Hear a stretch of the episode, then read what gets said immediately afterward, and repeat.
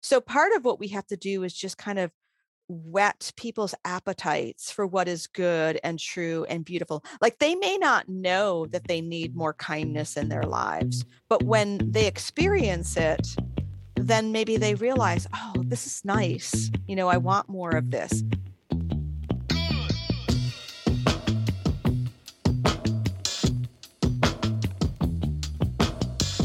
Uh, well, welcome to the Pocket Pulpit podcast. My name's Hector. I'm your co-host, and uh, today we have Sarah. Hey, hey, Sarah. And we also have Karen Swallow Pryor with us today. Hello. Hi. Hey, how are you? Good. How are you? All doing well. Fine Friday morning. Uh, and now, yeah, uh, just gonna try not to think about this flooded basement apartment here uh, to my right. So, uh, but that's not that's not what we're here for today. So, yeah, anyway. I'm really excited to have Karen on. Um, she's a research professor of English and Christianity and culture at Southeastern Baptist Theological Seminary. She's author and speaker. She's working on a podcast that's coming out soon called Jane and Jesus, which I cannot wait for. Um, so we're so excited to have you with us. It's great to be with you. I love the title of this podcast. I don't know that much what it's about, but Pocket Pulpit is amazing. So I'm here for it. Thank you. Awesome. Uh so Karen, can you can you give us a little bit about who who are you? You know, we talked about some of the things you're involved with and things you're doing, but who is Karen Swallow Pryor? Wow, we start with the existential questions yes. right away. Yes. Um, well, you've already um, named my position as a professor at Southeastern Baptist Theological Seminary. I think um, that's sort of a, a culmination of um, years of, of, of, teaching English um, in the university classroom, but before that, years of just being a reader, loving books. I mean, that's probably the most defining um, aspect of my life other than being a Christian. Um, but the interesting part of my story, to me anyway, is that you know when i was growing up and just loved books and the world of the imagination um, i didn't really see that connecting well with the life of the church i didn't see a place in the church um, for that and for a long time i just thought i would have to choose between the intellectual life and the church life um, and it wasn't until I was in my PhD program where I, you know, kind of through a long journey, um, and it was a secular, very liberal program, hostile to Christianity. But that's really where I um, figured out how to integrate those two things and the fact that books and words and language and literature are the gift of God and a reflection of our being made in his image. And so that changed everything for me. And so, um, you know, so for, for the past, um, you know, 20 almost 25 years i've been teaching in christian college classrooms trying to share my love for literature um, and more recently out sort of there sort of in social media trying to be an evangelist for what i see as the good life um, mm. which is the life of books and jesus yeah. Oh, that's good. Well, and, and part of the really one of the main reasons we wanted to have a, a conversation with you is because of the way we've seen you interact on social media. And so, just as a, a light question, you know, we go we go very deep and then we come right back up to the surface. But uh, just to ask, what platforms are you on, and what is your preferred social media platform? Mm. I um I started out on Facebook. Um, I was actually an early adopter um, on Facebook when my students started. It was back when only co- people with an edu email address could get on, so it was just college students, and then I guess some professors like me who got on to kind of see what the students were doing and sh- and used it. I used it primarily then um, and still then although it's more complicated as an extension of my classroom where i could post articles and ideas and again just kind of spread the love that i have for um, language literature and the lord um, so i've been on facebook for a long long time um, I used to host um, pretty engaging conversations on there. I mean, I was known for ha- having people join in it still happens um, but having long discussions with people of diverse views and um, and i loved that but you know things have kind of changed in the past few years so i um, I, I'm still on Facebook, still use it, but not as much. Um, I'm on Instagram. I do tend to use that just for um, pictures. Like, I mean, it's a it's a media. You know, I know other people use it to do other things and build their platform and be influencers or whatever. But I just want to be on it to share pictures of the th- beauty around me every day and books, well, pictures of, of good books. Um, so I'm there. Um, but I'm probably most active on Twitter. Um, and I've been there for about 10 years. And I have just, um, it was actually a student of mine um, some years ago who told me he said that I should get on Twitter because I would I would just do amazing on Twitter. I'm like, what do you mean? What are you talking about? I have no idea what you're talking about. He still reminds me to this day that he's the one who got me on Twitter. And I hated it at first. I didn't understand it, but I I've grown to really, despite all the bad things that happen on Twitter. And I'm, you know, I I experience that a lot. It, it really is a medium that I think can be used for powerful good. And so I'm there to hopefully use it that way. Yeah, my friend Aaron told me he was like, I think that you'd do really well on Twitter. Um, and Aaron's actually the one who um, he was like, actually, I think there's a lot of people who are like you or who you would connect with or you would like vibe with or whatever. And one of those people he, he mentioned was you. And so when I came on, I was like, well, I'll look at I'll look at this person. um, and I and that wasn't very long ago. I mean, relative. That's yeah. You're pretty new, and I know you've reflected uh, on whether what's going on there. Yeah, yes, I remember I that. It hasn't even been a year for me, so oh wow, I'm still a Twitter Twitter baby. For, so what, what what do you think? I want to hear what you think in that less than year. Well, I really like it. I really like it. Um, there are times that I think I, I will go through maybe even weeks at a time where I go to bed and I think like night Twitter. It's been what is, what is it from um, what does Wesley say in The Princess Bride or the Dread Pirate Robert says, Good night, Wesley. It's been a good day. I'll most likely kill you in the morning. And I think, like, good night, Twitter. It's been a good day. I'll most likely kill you in the morning. Like, I don't know that I'm gonna hang with this because um the the emotions on Twitter and the the passion on Twitter can get so so big that it's like yes. you have such a short amount of of text to work with and yet you mm-hmm. can i mean you can use that text in a really powerful and really painful way at times mm-hmm. and so it can be it can be exhausting so it's been a lesson in um, boundaries and balance but also mm-hmm.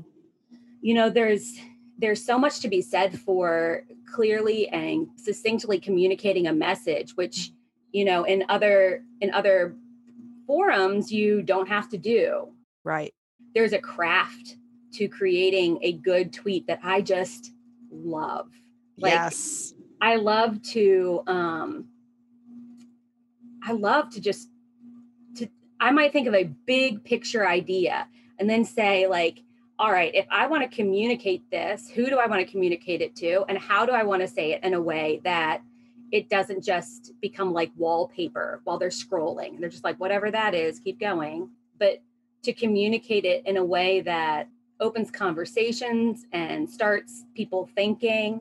I mean, it's a, it's it's like a writing challenge. Mm, it is. It is living a writing challenge, and so I love it. I I really love it. It is exhausting at times, but I do agree on all points. um, I think, oh, go ahead. Yeah, I was just going to ask if Hector's on Twitter. Oh yes. Okay. Yeah. Twitter's. Right. Yeah. Yeah. Okay. I'm there. Do we I follow each other? I don't know, but okay. I should check right. that uh, here right. hereafter. I'm going to cut it and say yes, absolutely. We follow each other. No. Oh, okay. Uh, uh, yeah, that's actually so. Twitter, you know, is where Sarah and I met, and how how this that's kind of the beginning story of how this podcast even came to be and, and just thinking through um, how it can be used as a, a ministry platform as well um, social media as a whole but namely we were mostly seeing uh, sharing things on twitter so yeah twitter power for the good that's right yeah well the first time i really remember engaging with you so i i think that i was like because aaron had suggested you i was i was watching you and then it was like someone had said something in response to something you had posted and it was their response was, I would call it harsh critique. And, and they had said something to the effect uh, the effect of like what I what I what they said doesn't matter because this is not real. And I I remember saying, well, like the words here are just as real as they are anywhere else. And like the the emotions and the and the relationships here are just as real as they are anywhere else. But i remember like that conversation there and and the way that you interacted to that pushback. Like i could see that you you're a person with a strong voice and you're a person with strong convictions but there's a lot of people on the internet who are loud and passionate uh, but there was something different about the way that you presented your, and I'm going to use the title of one of your one of your books, Fierce Convictions. um, so, have you always been a person who knew where you stood and how to express your positions well, or has that been a learning process for you? That's a good question. I mean, I think that I've always, uh, I have always been a person of of fierce convictions, um, and I don't know that I always uh, knew I would be a public communicator or try to express them well. Um, that was something actually that was drawn out in me from pastors in my life and leaders who um, encouraged me to you know to become a leader in public do engage in public speaking and so forth and then just being a teacher i mean that you know you have i mean not that every teacher eh, does what i do in terms of public expressing public convictions but um but part of it again goes back to that I do see sort of social media as an extension of my classroom, but that also is what allows me, I think, to be really forbearing toward people that I think are wrong. I mean, I'm surrounded by people like that every day in my classroom who, who need to learn and who are wrong and and you know I, I and and they teach me things too so that's why i love the classroom so I think of social media as my classroom, and I do have strong convictions. Um, teaching is one of my spiritual gifts, but um, prophecy is actually a stronger gift that I have. And so, you know, it, it's it's it comes from God. It's not of my choosing, and I just have to kind of try to steward it well. Mm. Um, yeah. Oh, that's good. I uh, something that you said just really uh, kind of piqued my interest, and you know, one of the things that Sarah and I say often is we're not experts at the social media ministry. It's such a brand new territory, but one of the the goals of the podcast is to explore like how how do ministers do this better, the social media mm. ministry thing. And but I heard you talk about um, how pastors encouraged you and drew out that to to share your voice and to share things well. As Sarah and I are both on staff at churches, we're ministers, pastors, and, and leaders of, of people. And so, could you share maybe something, um, if there is something that sticks out as far as what was it exactly that encouraged you? Like, how can pastors, leaders encourage their mm. people um, to not just use their voice, but to use it well? Hmm.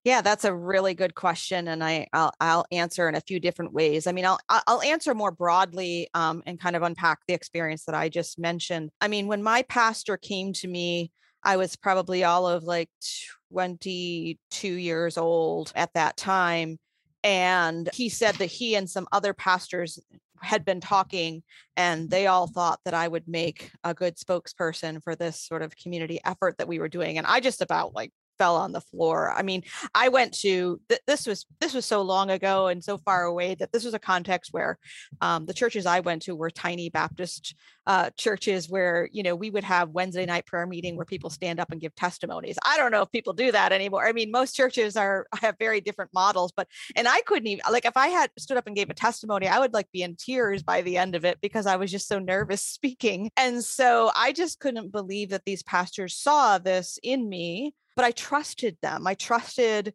that they saw things in me that I didn't see myself and they made opportunities for me and encouraged me. So I think that's a big part of what it means to lead well is to actually empower people who have gifts under you, uh, around you, and support them in, in using those gifts for their flourishing. So that's just sort of a general thing. That was what I experienced. And I think as a as a leader myself in various capacities, whether it's mentoring students or being in administrative positions. I want to empower the people that I serve in leadership and let them use their exercise their gifts well. In terms of, of social media specifically, I mean, it is a mission field. It is a mission field, uh, you know, like every other. And I think we need more lay people, more pastors, more Christians out there seeing it as a mission field, not just, and that is how I see it.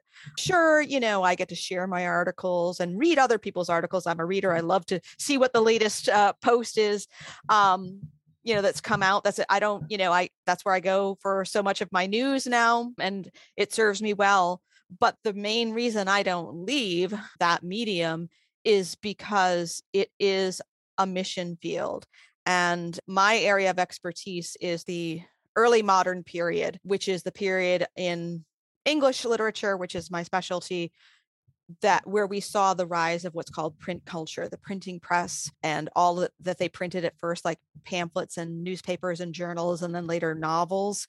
And that period of time in history was very very similar to this period of time it was churches and as well as politicians and preachers um, who were using the printing press to spread their ideas um, and you know to battle it out in some some ways um, through competing publications um, in order to spread what they believe to be the truth. And now in the digital age, we have the same opportunity. So it's not just about getting ourselves out there, but it's about ministering to people serving them pointing them to the truth and and showing modeling the way that we can be not just good christians but even good human beings in this contentious polarized kind of world. And i think pastors need to be out there doing that. There are pastors who are out there on twitter who aren't doing that lots of them.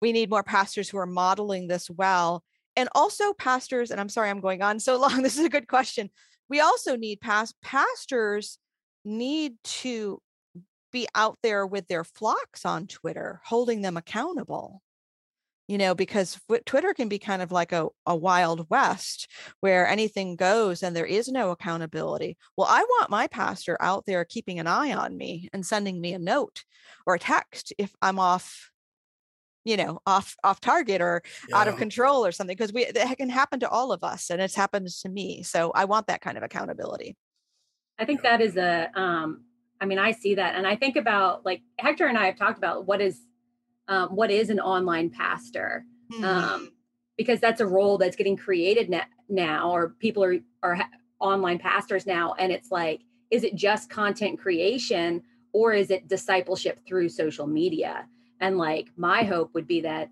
that we would start seeing these online pastors be people who are discipling and guiding their flock in this area because our right, right. our congregations live their lives with one foot on on a physical ground and one foot in this mm-hmm. digital ground that's right and it's like half of their body is invisible mm. to their pastors because they're not looking at them online and I, I just had this idea I've never had before. So can I share it? Absolutely. I mean, we have youth pastors, we have children's ministers, we have women's pastors, you know, overseeing different, you know, communities within the church. Churches should think about hiring, you know, in within a local church body, not separate, but a, a, a digital media or online pastor who is who is pastoring, ministering to the people in their congregation as they are going out online. Yeah, say it louder yes. for the people in the back. maybe th- maybe this isn't a new idea, but it just it just occurred to me as you were speaking. I don't yeah. I don't know if it's a new idea or an old idea. Yeah. It's a good idea. Idea, you know. Yeah. That is that is our hope for sure. Yeah.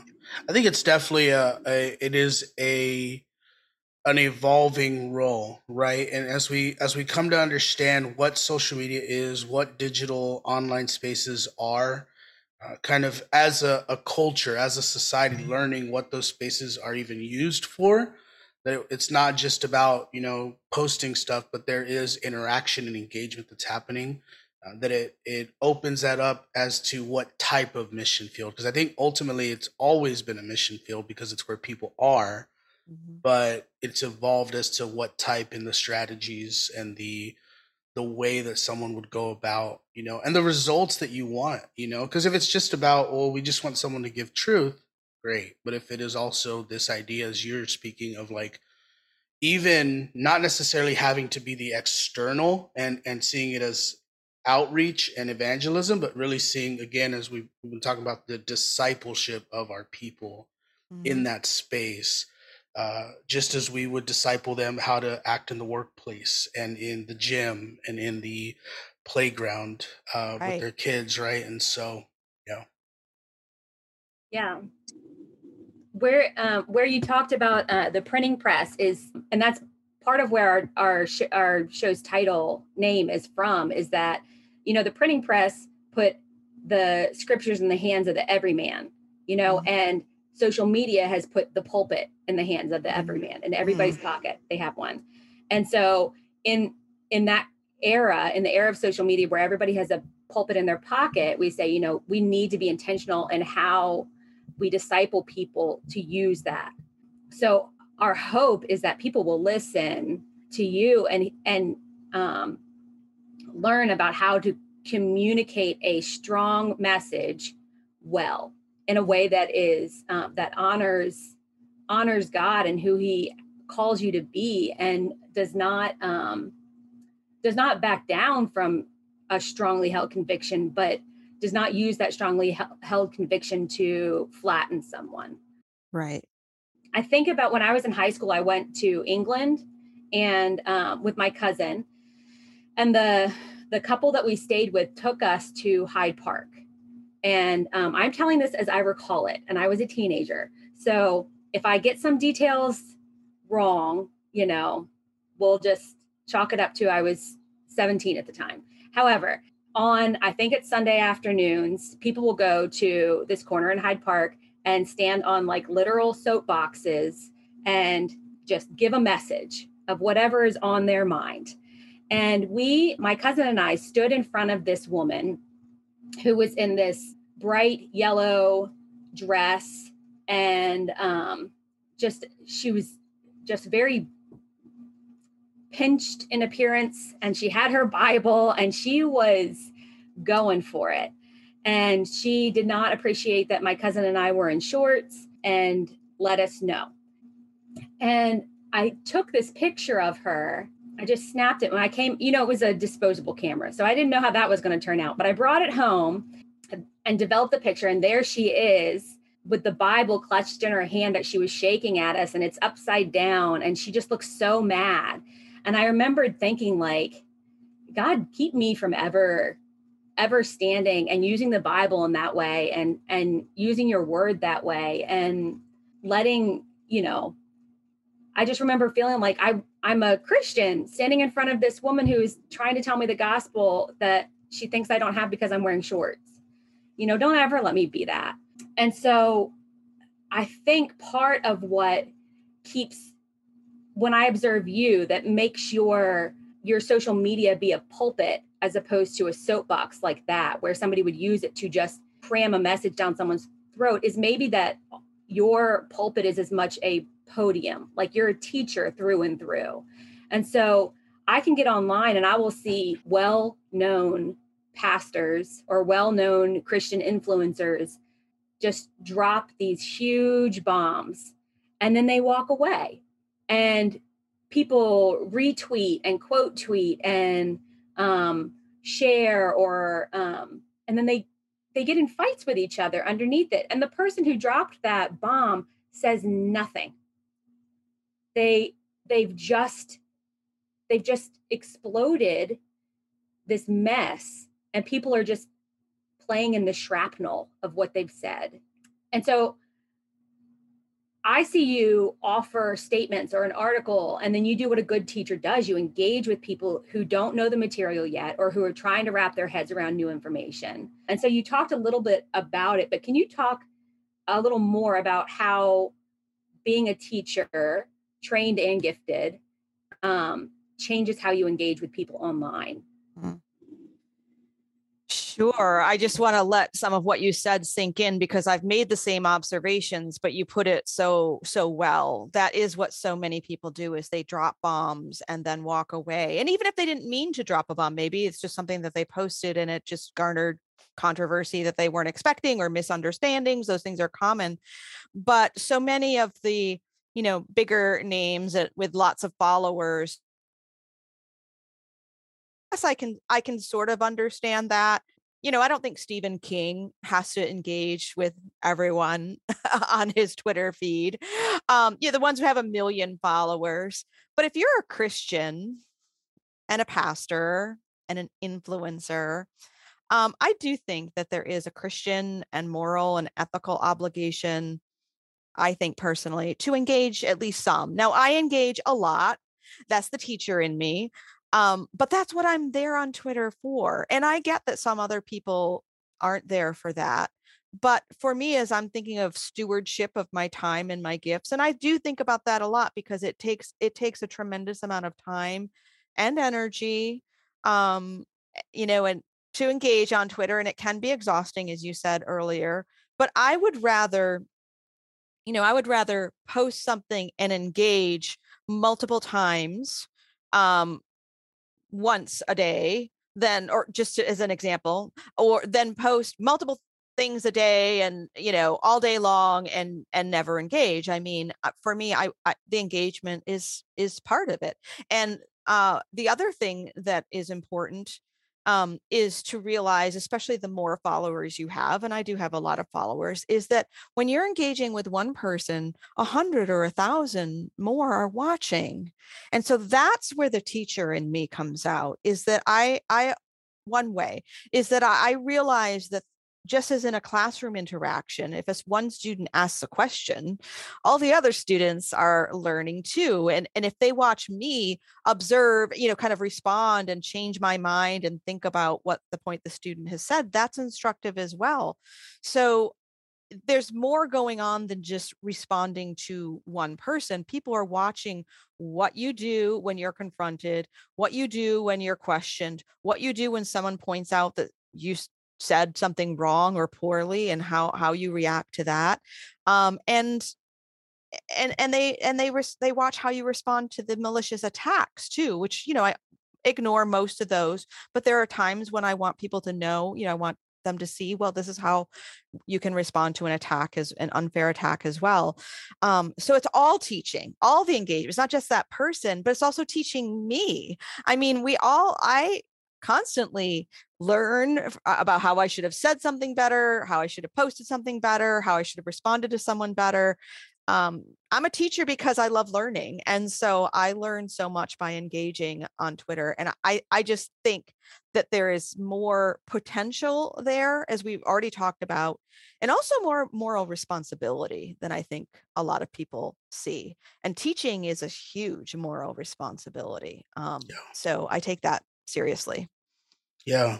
One one difference between I, I I'm this is I'm no not a teacher. I'm only, you know, only teaching I've done is in ministry experience, right? And so but the the difference I would maybe think that there is is the between teaching in a class in person and then presenting information online is and you've talked about a little bit is the amount and the way that people push back mm. that it's usually loud and it can often be you know very harsh and sometimes vulgar um and and and and with purpose to either discredit or to um discourage uh, mm-hmm. uh, the person the original poster right and so uh, i think one of the things we've noticed is at least in the way you've posted that there doesn't seem to be what what should naturally I, I would assume come is the the desire temptation to often just push back or to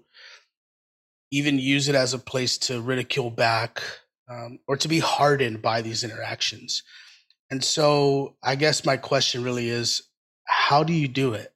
You know because i would assume from my i don't know 1200 1600 followers most of them one don't see what i post but two don't don't see what i post as necessarily controversial and aren't screaming back. And as you were saying with your followers and, and the sizable difference in that, like, how do you do it? how do you how do you stay engaged and, and kind and in that teachable and learning and also with the aim as you just said to teach others as you're engaging mm. Yeah, I mean, it's it's it's maybe it's harder than it looks, um, and I've had to grow and mature in that area. I mean, I love sarcasm and I love snark, and um, I've used a lot of it on Twitter. Um, that I've had to change that just because as my own role has changed. I mean, when I was just a lowly English professor at a large university that everyone loved to to mock and deride, I could be snarky, you know, as snarky as I wanted to be.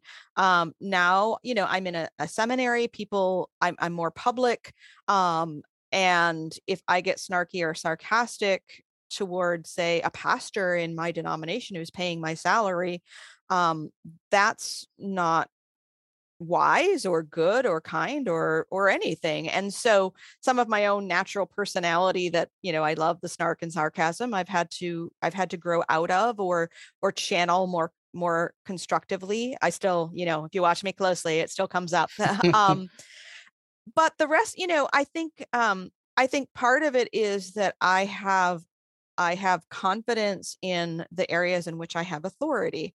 Um, and of course that has you know is primarily my academic expertise and literature but also cultural criticism. It doesn't mean i'm wrong but again because my posture is always you know here this is what i think and i think it pretty strongly but i'm excited to hear what other people think because i want to learn and grow.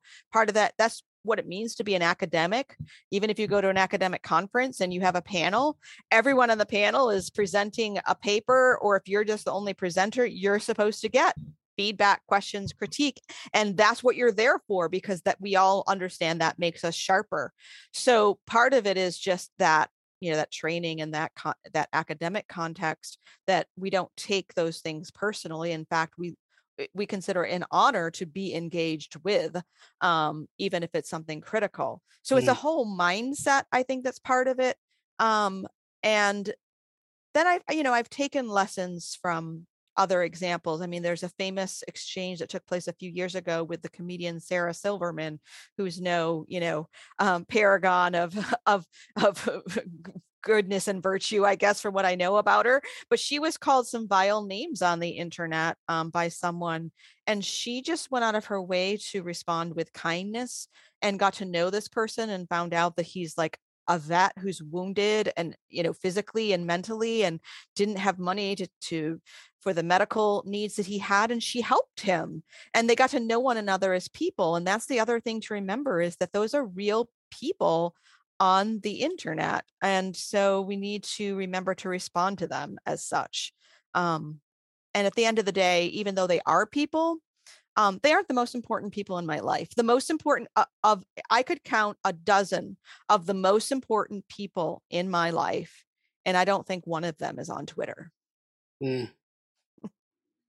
um, I, I also I thought while you were talking about um, the pushback is I know people who have strong convictions um, and who would express themselves well but they are afraid of that pushback, particularly. And I wish, you know, we had, we talked with Heather Thompson Day, and she says that several times people have printed off all of her tweets and mailed them to where she works, to her her bosses or whatever. And I wish I thought to ask her, like, and I know that you get strong pushback and that it it comes in your work inbox, I think. And how do you and my bosses, they've been asked to fire me more times than I can count. So so if you have what would you say to someone who has who has something to say but is just afraid of that kind of when the pushback leaves the digital space and impacts your daily life? Mm. I mean, I would say um, that someone has to count the cost and the risk, and I don't think everyone is called to that.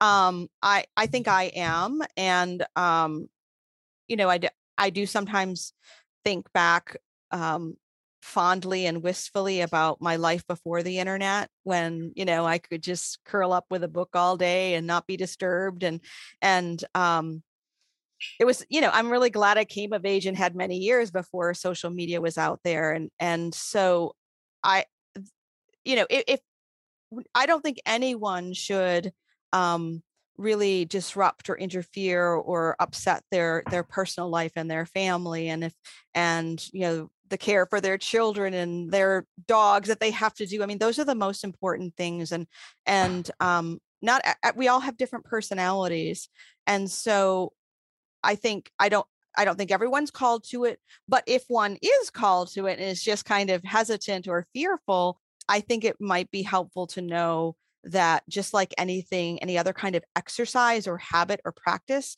we get better at it and and i'm saying we get better at ignoring and not feeling the pain. I mean i when i was first viciously attacked um, by a group of pastors and others um, about six years ago and I, I never this i never knew people like this existed or you know that they would lie and slander and write hundreds of blog pieces about me.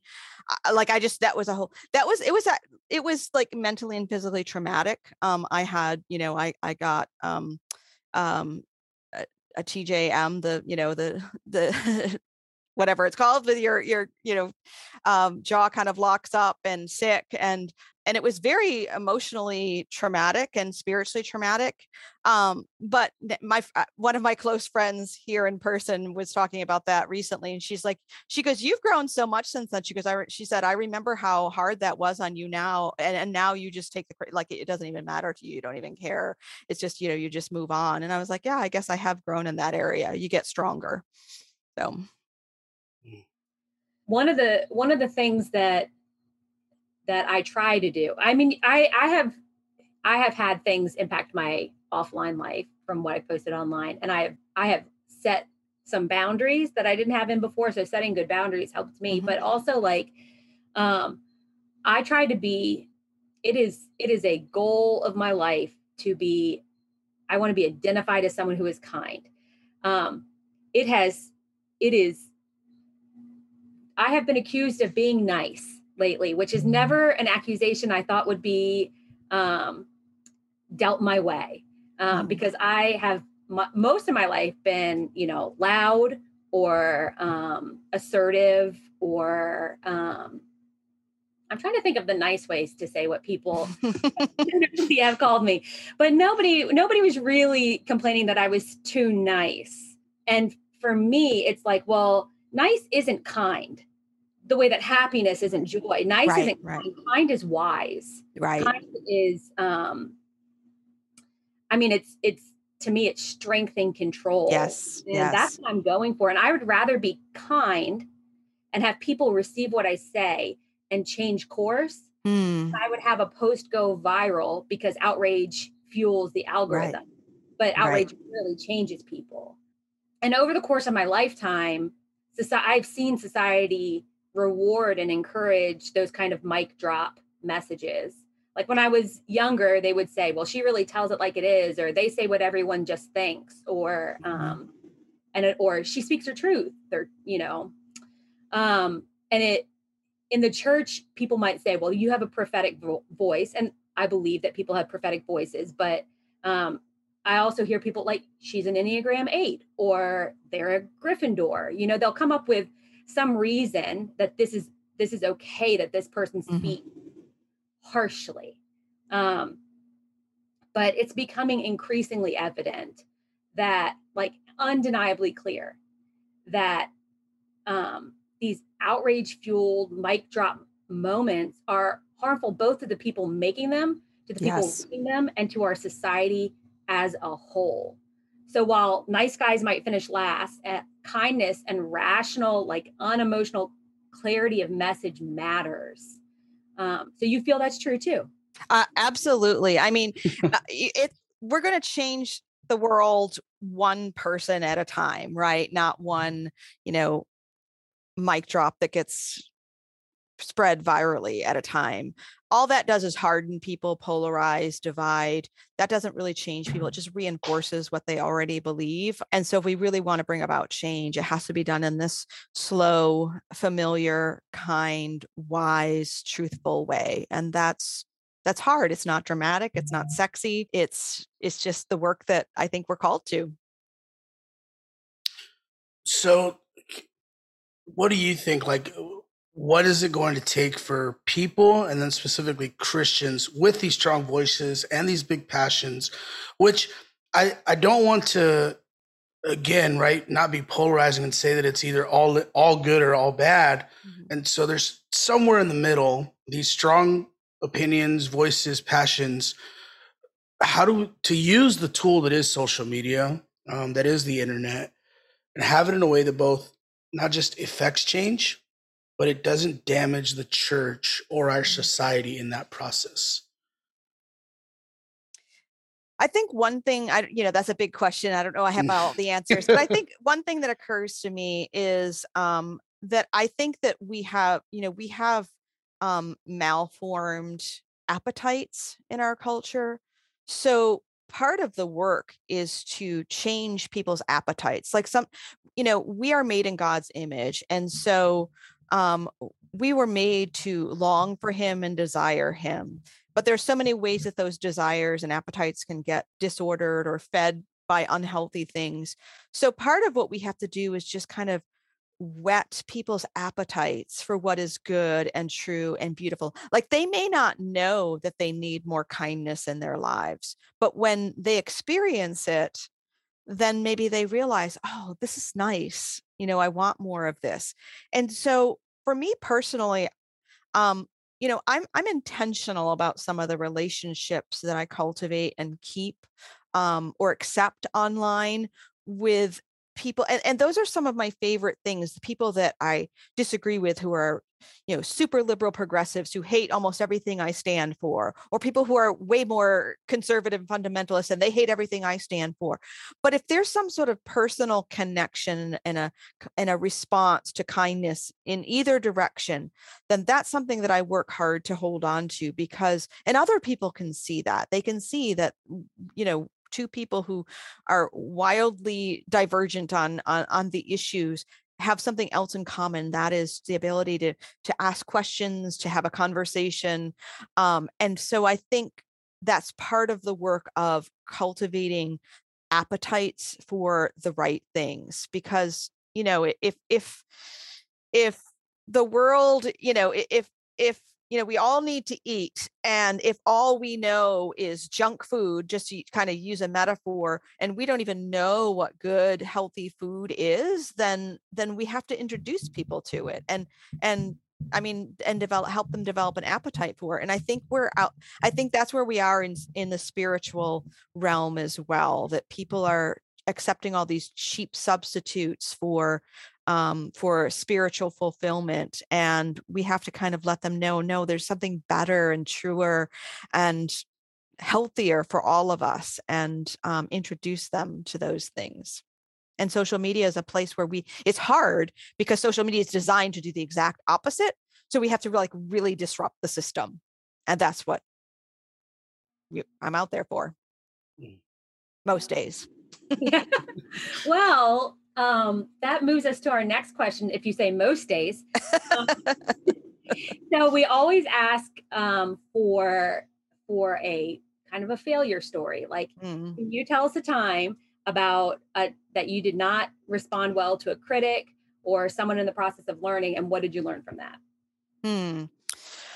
Um, let me think. I started. My mind started to go in a different direction eh, um, when I did not respond well to um, a critic. Hmm. Mm-hmm.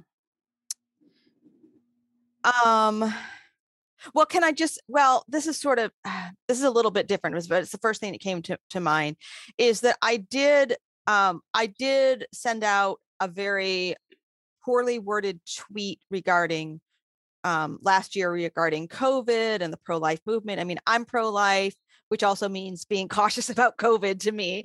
Um, and I sent out a tweet, um, you know, sort of criticizing the pro life view um, for not being more concerned about COVID. And um, and the mistake that I made was, yeah, it wasn't worded that well, but then it um, it got picked up by a really right wing um, news outlet and with a really uh, dramatic headline that didn't really quite get at what I was saying.